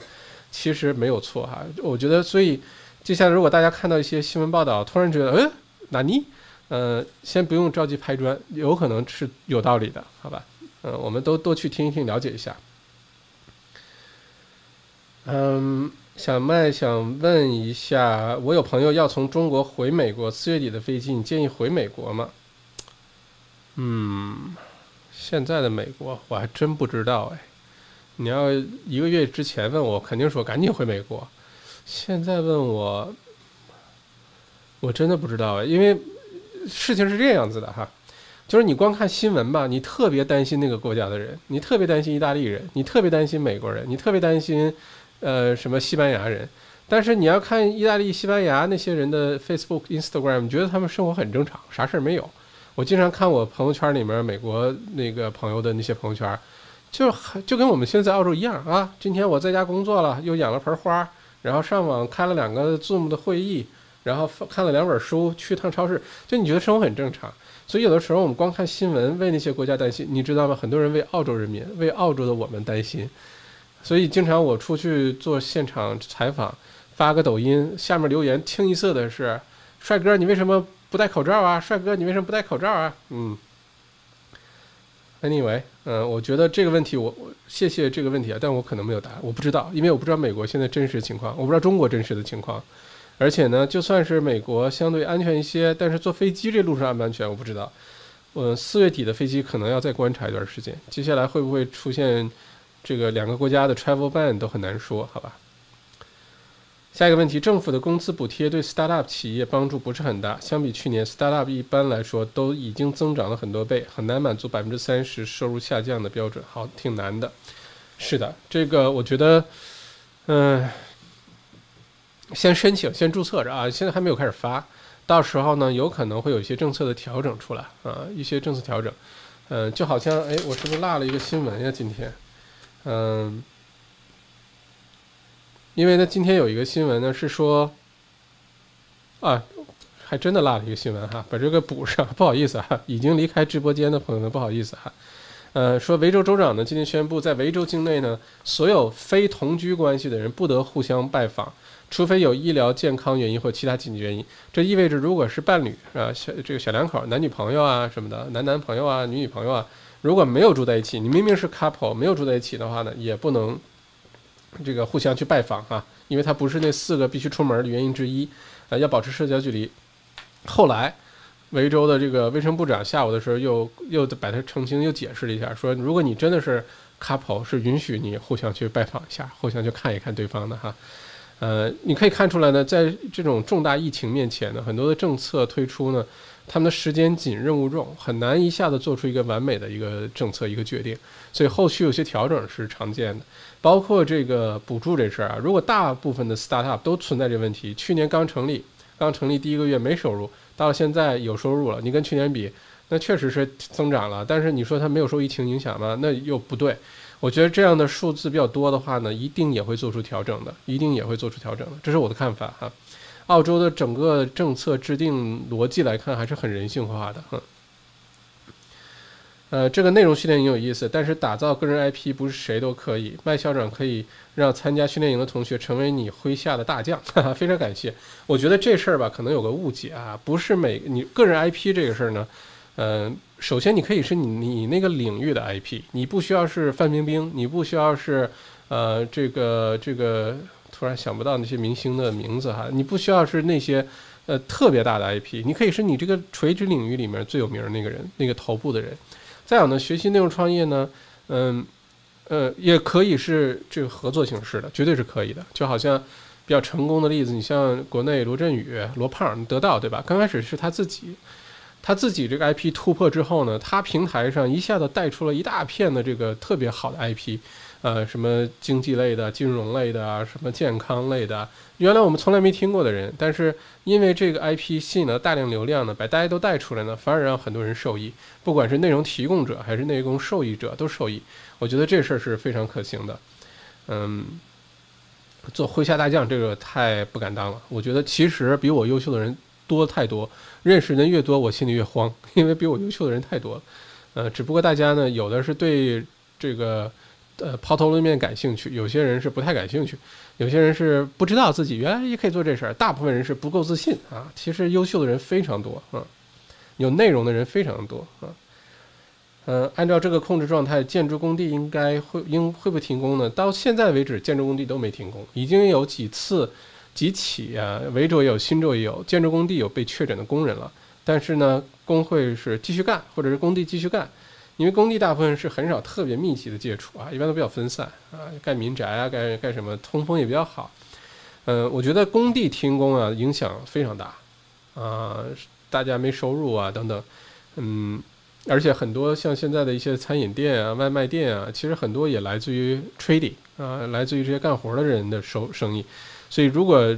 工地停下来呢，失业率各方面这个又是一大块啊。轻易我觉得工地可能停工的概率不大，除非是出现大面积的传播啊。说到内容创业，一直在想得到大学能否开发海外校园 ，OK， 然后麦校长可以带领我们这些人参加做一期，脑洞有点大，一点也不大，之前有来过谈这事儿，具体信息就不聊了。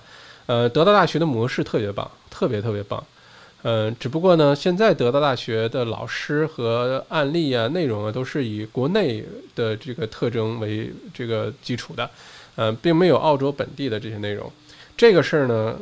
要不然我们透露一下不太好吧？透露一下，小麦在做一个非常大规模的内容课程啊，叫 XMBA。这课程是什么呢？是我联合我的 MBA 同学，墨尔本大学商学院的 MBA 同学，都是毕业生。都在各行各业崭露头角，政府部门的、银行的、这个大型企业、中型企业的各个管理部门的，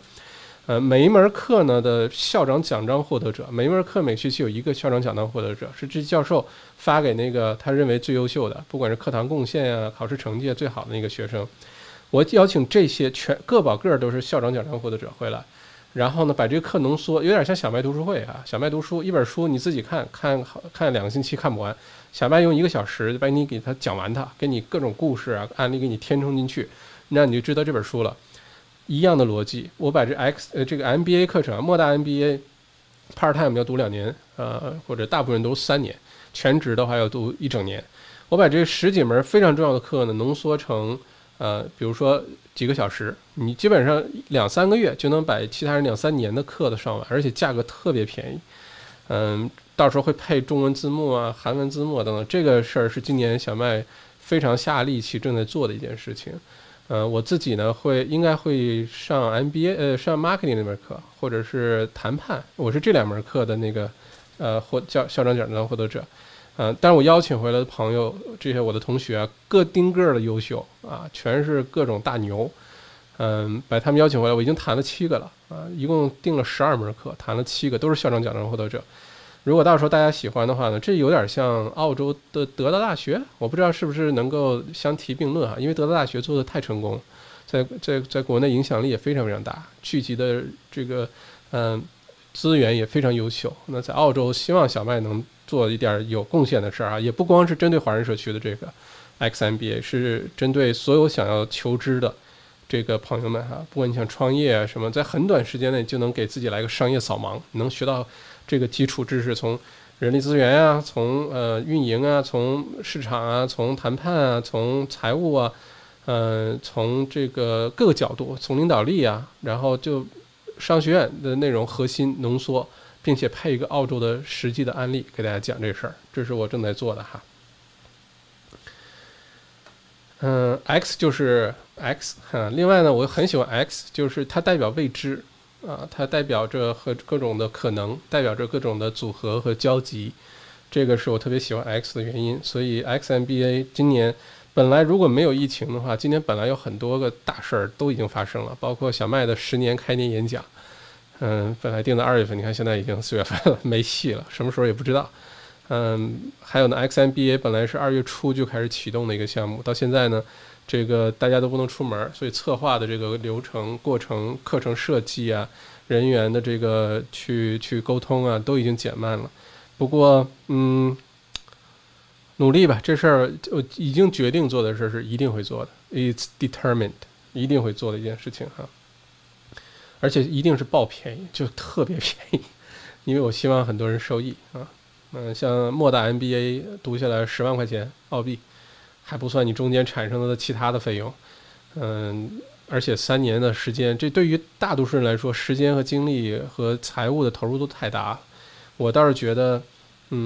现在的学习方法应该更加灵活啊，应该都是 micro qualification。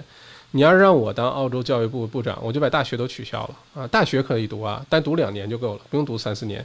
然后呢，所有的课程都应该3-4个月就能完成，都是 micro 的一个 qualification。你想学什么吧？你想学电动车怎么做的？3-4个月教你，就教你这个。然后你说我没有基础认知，没读过本科，那我就教你怎么学习，好吧？学习再学习，3-4个月就教你如何快速学习其他知识。这个是我觉得未来教育的方向啊，但我也不是什么教育学家，OK。请问小麦，听到微信群里有人说15002周的 JobKeeper Payment 才有总人数限制，要抓紧申请，这是谣言吧？自己查一下政府网站，没有找到根据。谢谢玩主同学哈，目前没有说有限制，是原文我每次都会读原文哈，原文是说呢，这是由 ATO 发的，不是 Centrelink， 不是 Service Australia 发的，这是第一个。税务局发的，其次呢，它是目标呢，想要帮助到600万个这样符合条件的中小企业，目标是帮助到600万个，还不是说限制到600万个。现在已经注册的才30-40万个这样的企业开始注册的，有人数限制，我觉得我是从来没有看到，也不用担心。什么会有限制呢？像有些 City Council， 像 Melbourne City Council 那个，1万块钱、7000块钱、1万块钱、5000块钱。2000块钱加 GST 的那个补助啊，就是帮你做电商、做数字媒体推广、做培训的那个是有限制的，每个名额下面几百个、每个下面1-2千个，反正是有数的，因为它总额有数。比如一共就拿出500万澳元做这事儿，对吧？那是 council 层面，就是有点像乡镇政府那个水平的哈，那个是有人数限制，那是肯定的，因为不然的话呢，消耗太大。像这么大规模的，政府一说就几十亿、几百亿往里扔的这种，基本你不会看到人数限制啊，会让大部分人都会有这个所得的。谢谢小麦的解答。OK， 与前任交接孩子应该可以吗？孩子这周住他爸爸家，按照预签约定呢，周日会被送回来。我们两家相隔40公里，要跨好几个区呢。路上应该没问题啊，您开车的话，路上40公里和400公里没什么太大区别，4公里也没什么太大区别。交接可以吗？我觉得应该可以吧。不过两家呢，我觉得，在两个环境当中呢，对于防护的认知是应该是一样的。推荐你的前任呢去看一下小麦最开始做的一个就自我防护那个视频，是咱们小麦直播间做的第1期节目，就是我把所有前一段时间给大家做的中国的那个。疫情啊，世界疫情，澳洲最初的疫情的更新啊，各种防护措施都整理起来，给大家做了1期节目，教大家怎么从头到尾的做好防护。我觉得如果大家的防护认知是一样的，都能把这防护做好的话，我倒觉得问题不大哈。因为孩子嘛，对吧？还是要看的。小麦还要开哪些新课？哈哈哈！小麦开的课呢，绝大多数都跟商业有关系，都会跟商业有关系。我觉得这个是我读 MBA 的使命感。我可以去找份工作。对于小麦来说，找个企业，找个年薪 I don't know， 之前我的年薪到过20万，再加一些乱七八糟的那个 bonus 啊，这个那个的。我觉得找份稳定的工作，收入不错，每天下了班或者周末不用那么操心，应该是做得到的。但我觉得给我的满足感不够，成就感不够。我非常希望我读完书和经验之后，能够帮助到很多的中小企业，尤其小微企业。这是我特别有热情的事儿，而在我看来呢，最有效的办法就是通过，比如说内容创业啊，一些商业的这个培训的这个提升啊，这个提高的战斗力和影响力是非常大的哈。所以这是我开的课，基本上今年重点的课，内容创业训练营肯定是一个，去年就想开，今年把它提前，就跟大家分享我这东西都怎么做的，它的背后的想法是什么。然后很重要的这个里面有个环节叫卖浪发售，怎么卖东西，怎么通过在网上卖东西这事儿都是研究过的哈，都是有科学根据的。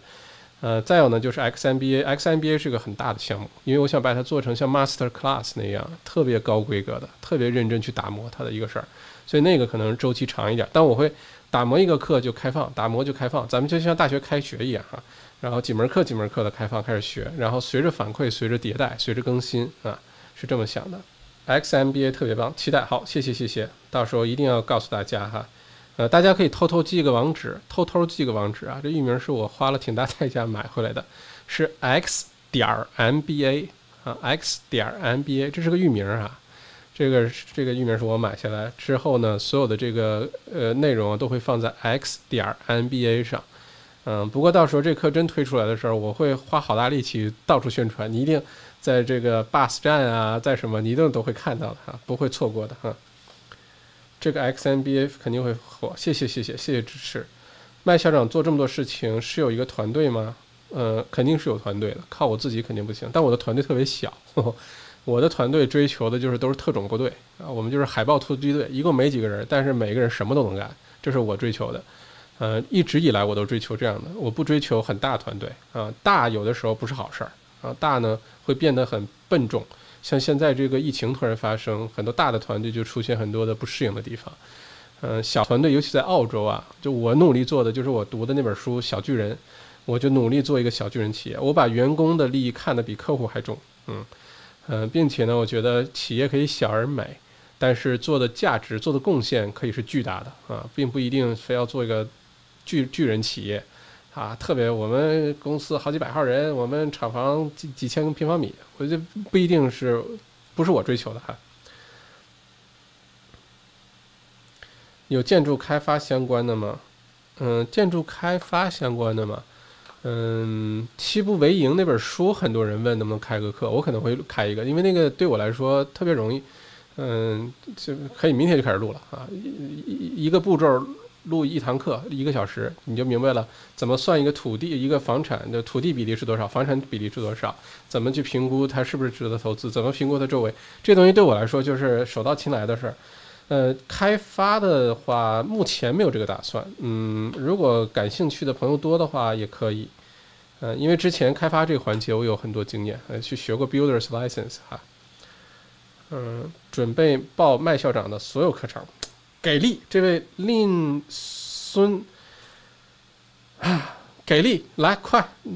不知道是不是小麦粉哈，不要成为小麦粉哈，就是不要是花钱成为小麦粉哈。不过非常感谢啊，大家认真听一下这句话哈。准备报麦校长的所有课程，OK， 谢谢支持。你身边有确诊吗？有的，我身边有朋友确诊，不在墨尔本。昨天呢，我这个非常详细的跟大家讲了我这位朋友的故事，他家里一半的人都确诊了，好消息是都好了啊，都康复了。你如果对这个感兴趣呢，你可以去我昨天那个直播的最后那一段啊，听那个我讲的这个故事哈。我们身边越来越多的会有人确诊的，就大家要有心理准备。有的人确诊了你不知道，也可能是你的同事啊，你的朋友啊。突然之间，最近不再发朋友圈的人了，就有可能是确诊了啊！但是呢，没什么大不了的，因为在澳洲目前来说哈，绝大多数人都是轻症状，都自己就能康复啊，所以真的遇到了没什么问题。而且，根据我对那个莫大教授的采访呢，如果一旦确诊了，你还康复了，你有抗体了，第一，你心理负担会小很多；第二呢，你会变成你家里的一个屏障啊，以后出去买菜啊，出去干嘛都你去就对了，因为你已经有抗体了啊，未必是坏事。小麦是一个有使命感的人，必须在。谢谢，尽力而为，我能做的很有限，也是个很普通的人，但尽力而为，我觉得可以尽力而为。我也准备报名课程啊，谢谢 Robin Shen Robin， 谢谢。咱们多长时间？又是快2个小时啊，又是快2个小时。OK， 4月1号，一个新的这个一个周期的开始，一个新的3个月的开始，这样，今天还在直播间的各位啊，接下来这3个月呢，咱们都努力积极的度过，好吧？不管你是不是参加训练营，不管你是不是听小麦读书，不管怎么样吧，都把自己的生活调整的尽可能的正常。如果看新闻让你的意志很消磨，就不要看那么多新闻，你就看小麦内参直播，我尽量。给大家讲的都是理性、客观、真实的新闻，也不把它夸大，因为我也没什么标题党，对吧？你进来了也不用点广告，也没什么阅读量指标要完成，都没有，所以完全是就是这个内容你来看就行了。我尽量把最关键的信息，尤其是提前的跟大家做预警啊，告诉大家提前做哪些准备。在这个情况下呢，让自己的生活正常，该出去散散步、跑跑步。一定要出去，一定要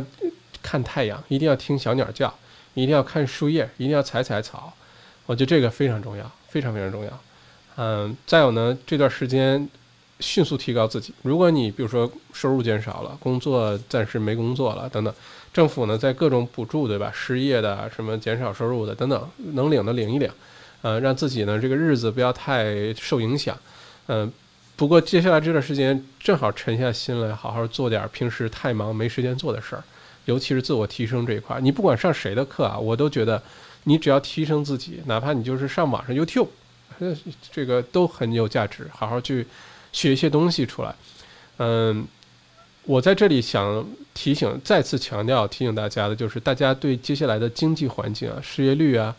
各个行业啊，要有充足的心理准备。就真的是再次看我的眼睛，听我说这句话，逆水行舟，不进则退啊！接下来大家一定要努力往前冲，你才不会被淘汰，好吧？我觉得我是个求生欲非常强的人啊，不管这个疫情怎么样，我做的事情有多受打击，都可以迅速调整自己，你都可以活得很好，活下去。我是小麦读书的初始会员、创始会员啊，觉得特别值得加入，谢谢。今天感觉很多托在这个，不是我的托啊，真的不是啊，谢谢谢谢谢谢，小麦读书跟其他平台读书不一样，因为切合我们澳洲华人。对，我选的书基本都选的澳洲，跟澳洲息息相关的，包括一些澳洲历史的书，特别逗的，对吧？那个书我看的时候特别享受，包括澳洲一些财务的、澳洲的一些心理上的、商业上的、工作上的、关系、个人关系、孩子、亲子教育啊，都选的是这些书哈，所以希望能够对大家有帮助。每周一杯咖啡的钱，呵呵，谢谢哈，谢谢。因为确实一个星期才几块钱，2、3块钱、3、4块钱，听小麦给大家讲本书啊，大家一起努力攻克难关，加油加油 ，OK。所以如果男女朋友不住在一起，有合照和 certificate 能证明的话，可以相互探望吗？谢谢 Frank Song 同学哈，不用那么夸张，真的不用那么夸张。小麦天天在外面跑，对吧？跑来跑去的，有的时候去买玻璃瓶儿。灌洗手液用的，有的时候去不知道，反正到处天天乱跑。我到现在为止没有被警察拦下来过，敲敲桌子哈，罚款什么的。因为我不是闲逛，我是真的，比如说要去店里啊，或者要去有工作的原因不能在家完成的，必须出门，或者大家可以准备一个答案，就是你要去超市啊或者之类的，不要闲逛啊。首先，但也不要因为出门了被罚款。你真的去看男女朋友的话，我觉得。合照没什么用吧，你拿出来他也不知道你要去看谁，对吧？我觉得只要你真的是去看自己这个男女朋友另外一半，你说了，我不觉得警察会为难你啊，让你跟着你去看看你到底去看谁了啊，看看你们俩到底认识多长时间，是不是 couple， 这人叫什么名啊？我觉得真的不是托。谢谢莉莉罗，谢谢谢谢莉莉啊。今天来晚了，一开始口罩环节也没听到，没关系，这个10分钟之后录播版就上线了，你就可以去随时随地都可以看了哈。每次直播的好处呢，一个是大家凑热闹啊，开开心心的边聊，这个边留言，然后小麦我们一起互动。但你真错过了之后，不管听音频到 Spotify 或者 Apple Podcast 听音频，还是回来看录播都 OK， 这视频反正都放在那儿，大家随时可以看。澳洲失业率飙升，澳币是否也会跌？还是那句话，澳币汇率呢是大家很关心的一个话题，但是汇率这东西是一个相对的一个概念啊。如果美国的经济，美国现在疫情要比澳洲严重的多啊。如果是你想现在美国确诊20万，澳洲确诊4800，美国接下来这个美国政府自己的预估，白宫预估要死20到24万人，死20到24万人。澳洲现在死亡是21个人啊，接下来死多少？我觉得这个死亡率也会很低。所以，如果美国经济变得更差，美国又玩命的印钱的话呢，可能各个国家其实经济都变差，可能本来汇率应该都走低，但是相对呢，你会发现，哎，澳币好像没有走很低啊。小麦你说的不算数啊，没有下跌啊。那是因为其他国家更低了，而且大家一定要记得，从长线、从大环境来说，当然对旅游啊、对你在亚马逊上买什么东西来说不利，但是对澳洲经济来说，低利率、澳币汇率低啊是好事儿，对澳洲经济是非常有好处的。对于买一些进口东西可能物价会涨一些，但是有利有弊，整体来说澳币汇率低对澳洲经济更有好处啊。OK， 今天的直播呢内容就到此了，我本来想9点钟就做完，现在9点48了，我想今天回去早点睡个觉来着。希望回答了大家的问题，大家也能看得出来今天是一脸的倦容哈，真的有点特别累。不过大家有没有发现今天的画质变得特别好啊？今天画质变得特别好，因为我今天赶紧又去弄了一个小设备，一个小玩意儿。我之前用的呢是这个摄像头，这是特别准备了一个摄像头，这是摄像头中的爱马仕哈。基本上你要天天在家视频会议的话，你有这个摄像头，你看上去跟别人就不一样，你是高清的。当然如果你不喜欢高清的话，还可以把它调成模模糊糊的哈，并且呢是广角，而且呢是这个 4K， 就可以特别清楚，而且你的角度特别正确。就其他人都是这么低着头看电脑屏幕，对吧？你是正常状态下啊，所以原来我是用这个，但这个呢它的镜头呢没有景深，就是看上去，比如说这个看后面那个，比如说那个 YouTube 频道的数字，你会看得很清楚，对吧？后面什么东西都看得很清楚。这个镜头用的其实是我的索尼的单反。然后这镜头呢，也是这个单反，这个索尼里面的这个战斗机哈 ，G Master 24毫米的这个定焦镜头，所以呢，大家会发现我后面是比较模糊的，然后我的脸特别清楚，就往哪看，我的脸都会特别清楚，而且我一旦挡住我的脸，然后其他的东西就会这个聚焦，就会聚在其他的东西上，好吧？这个让大家感觉画面画质更好一些，音质画质都很好呢，希望大家每次来听我这个白话的时候呢，体验也会好一些哈啊，这所有的细节都把它做好啊。OK， 好，基本上今天直播内容就都结束了，辛苦小麦了，非常感谢，不客气不客气，谢谢大家的陪伴，画质变好了啊，什么牌子？什么牌子？什么牌子？是相机吗？索尼 A73、A7 Mark Three。镜头是 G Master 24毫米的定焦的这个广角镜头啊，所以现在是这个后面有点虚虚的，有点像电影的效果，对吧？OK， 好，感谢玩主，感谢绿豆啊，感谢 Lily， 感谢这个Eason啊，感谢大家。还是那句话，今天早点睡个好觉。今天是星期3。明天就星期4，然后星期5晚上呢，咱们同一时间8点钟，我连线那个作者啊，聊聊地产的事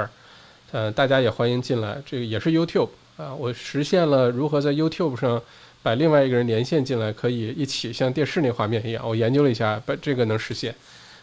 准备测试一下，应该是没有问题的。YouTube 的好处就是大家特别容易都能进来看，好吧？然后。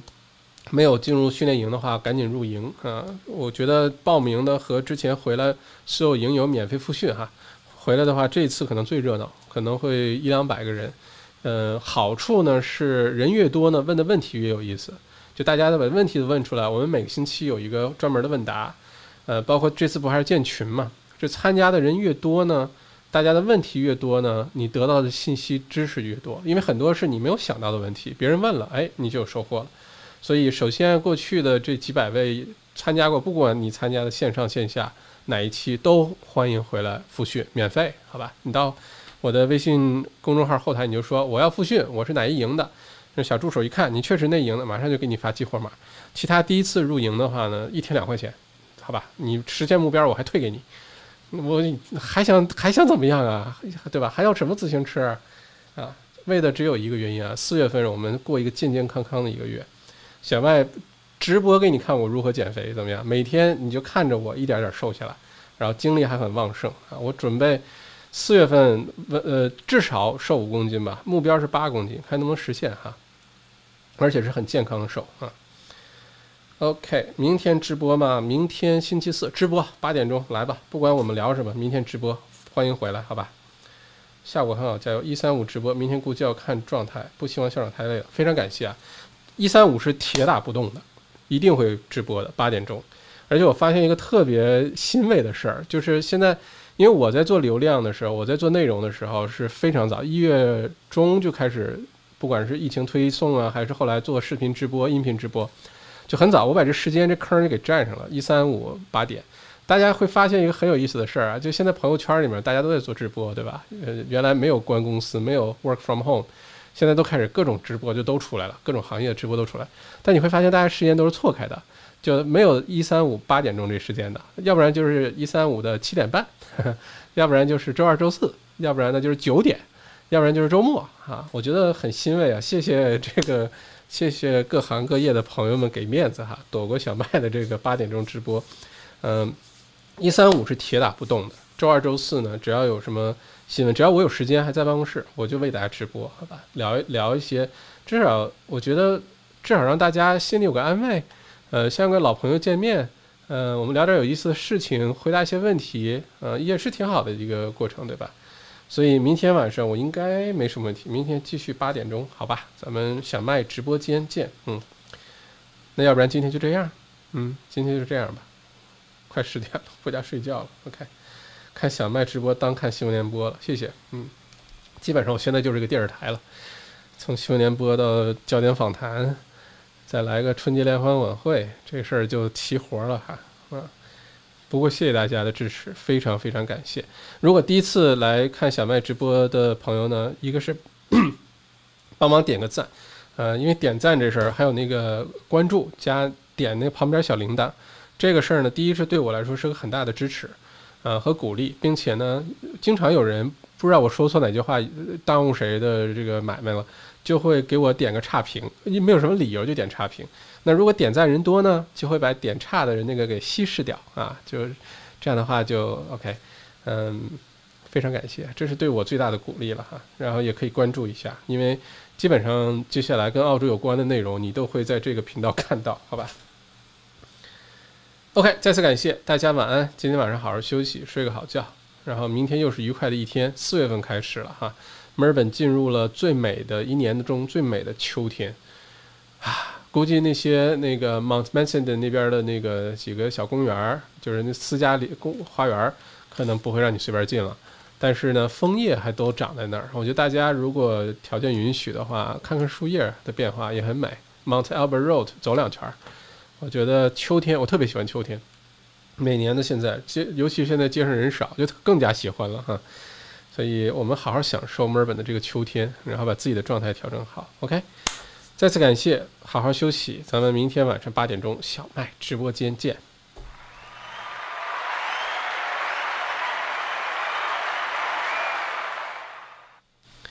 OK， 好，那就这样了，晚安，拜拜。